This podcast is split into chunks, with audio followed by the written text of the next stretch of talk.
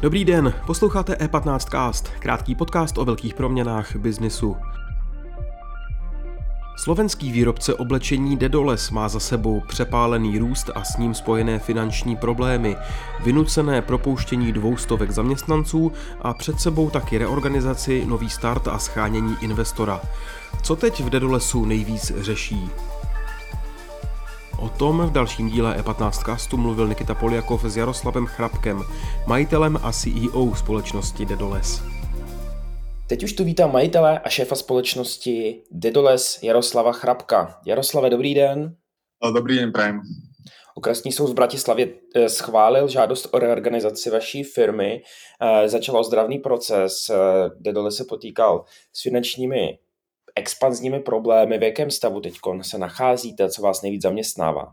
Tak situácia sa postupne stabilizuje, ale musím povedať, že posledného pol roka bol veľmi, bol veľmi turbulentný a, a naozaj sme sa vytrapili. Dobehlo nás viacero, viacero vecí, či už to boli nejaké makro veci, ale aj, aj vnútorne ten management a, a potreba akože orezovanie nákladov.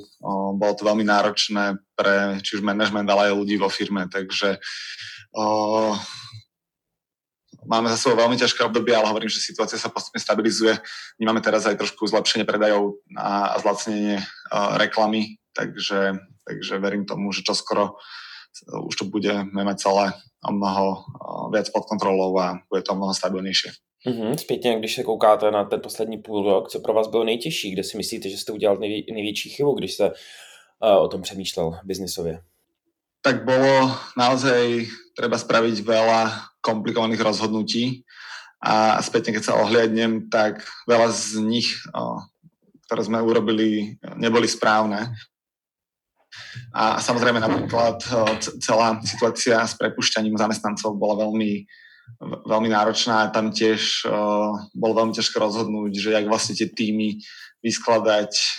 My sme to aj urobili tak, že sme prepušťali vlastne v dvoch vlnách v januári a v marci Uh, aj to bola chyba, mali sme to robiť v jednom mesiaci ideálne a vo väčšom.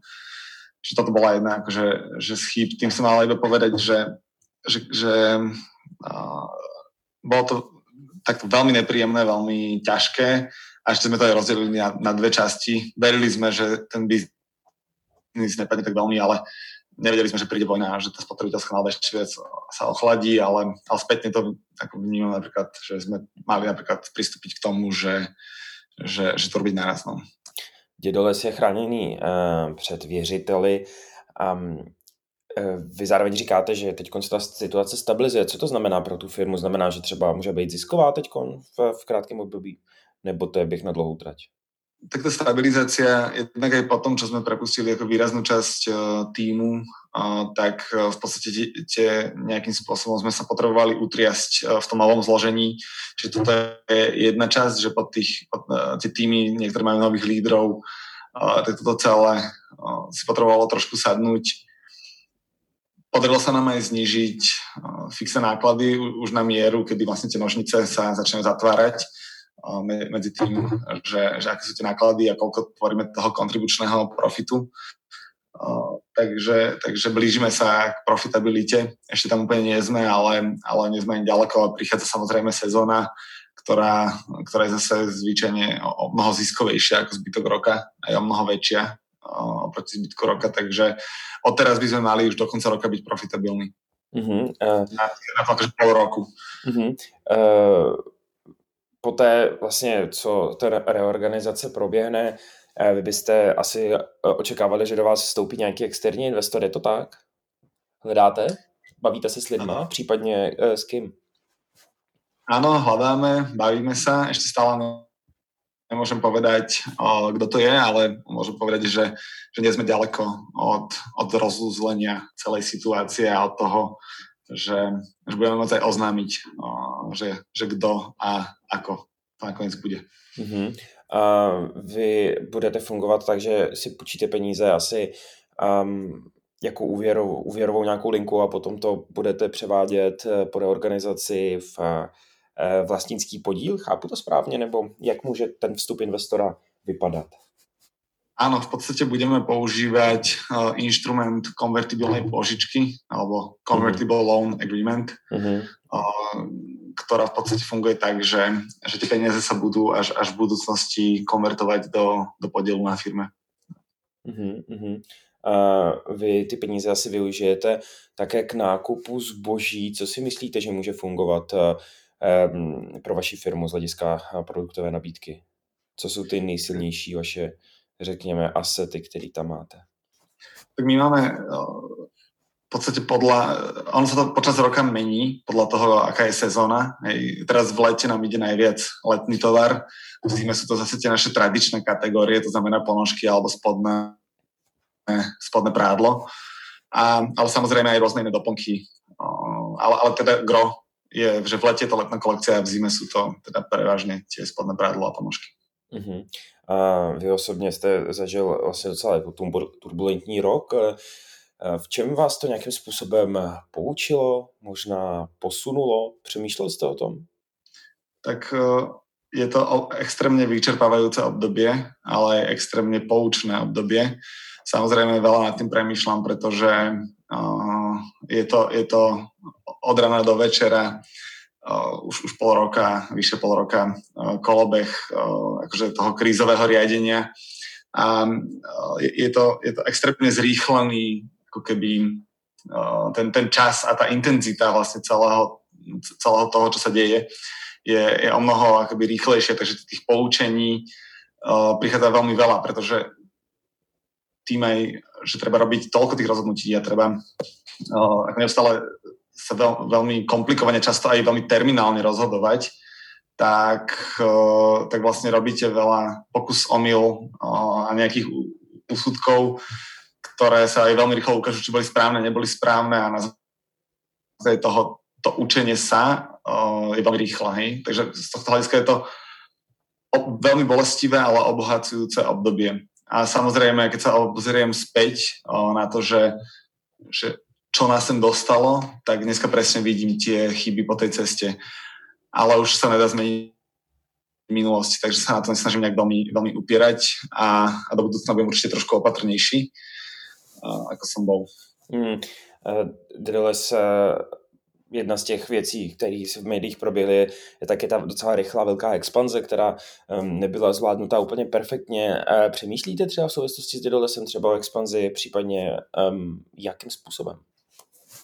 Samozrejme, tým, že ideme pri, teda plánujeme prijať aj investorský kapitál, tak to neznamená, že do toho hadžeme vidli. Práve naopak, chceme sa vrátiť naspäť na rastovú trajektóriu. Chceme, ten, tento rok budeme v poklese tržieb, ale chceme sa od toho odraziť a, a zase začať rásť. Takže plán, ako tie spôsoby, akým vieme ten biznis rozšíriť ďalej, je, je, je ich dosť. Například řekněte, je, že... co, co pro vás je takový nej, nejperspektivnější spôsob? Tak stále sme napríklad oproti penetrácii, ktorú sme dosiahli na Slovensku, o, tak takú sme ešte nedosiahli ani v Česku o, a už vôbec nie na západných trhoch. Takže ako keby dostať sa lepšie a, a, a, viac ako na, na trhy ako Nemecko, Francúzsko a podobne. Jedna z obrovských príležitostí.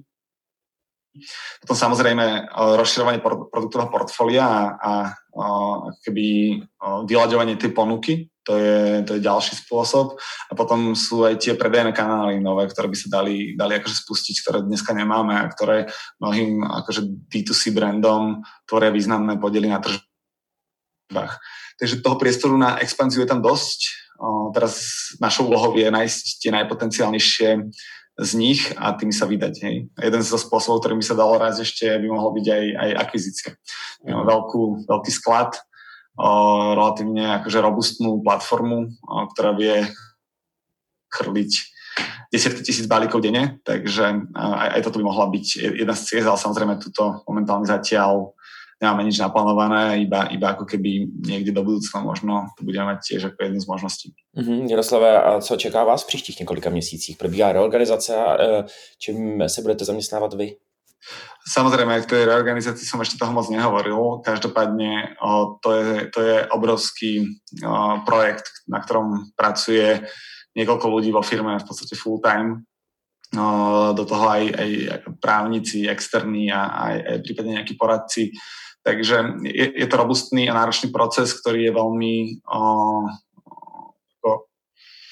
aj, aj komplikovaný po stránke nejakej medziludskej, pretože predsa len sme spôsobili našimi rozhodnutiami to, že, že dlžíme dneska o, našim veriteľom peniaze a potrebujeme sa s nimi nejakým spôsobom dohodnúť. Takže o, bude to veľa aj o komunikácii a o tom, aby sme sa s nimi dokázali dohodnúť a nájsť riešenie, ktoré bude priateľné pre nich aj pre firmu, tak aby sme vedeli ďalej prosperovať a zároveň postupne akože tie naše všetky dlhy, ktoré, ktoré máme dnes, uh, splatiť. Takže toto bude veľká časť procesu, ale samozrejme potrebujeme tú firmu aj znovu nakopnúť uh, aby, a znovu tu ako vybudovať takú nejakú pozitívnu atmosféru a, a začať budovať uh, po tom, čo sme boli zošlahaní vetrom a, a, a dobití zo všetkých strán.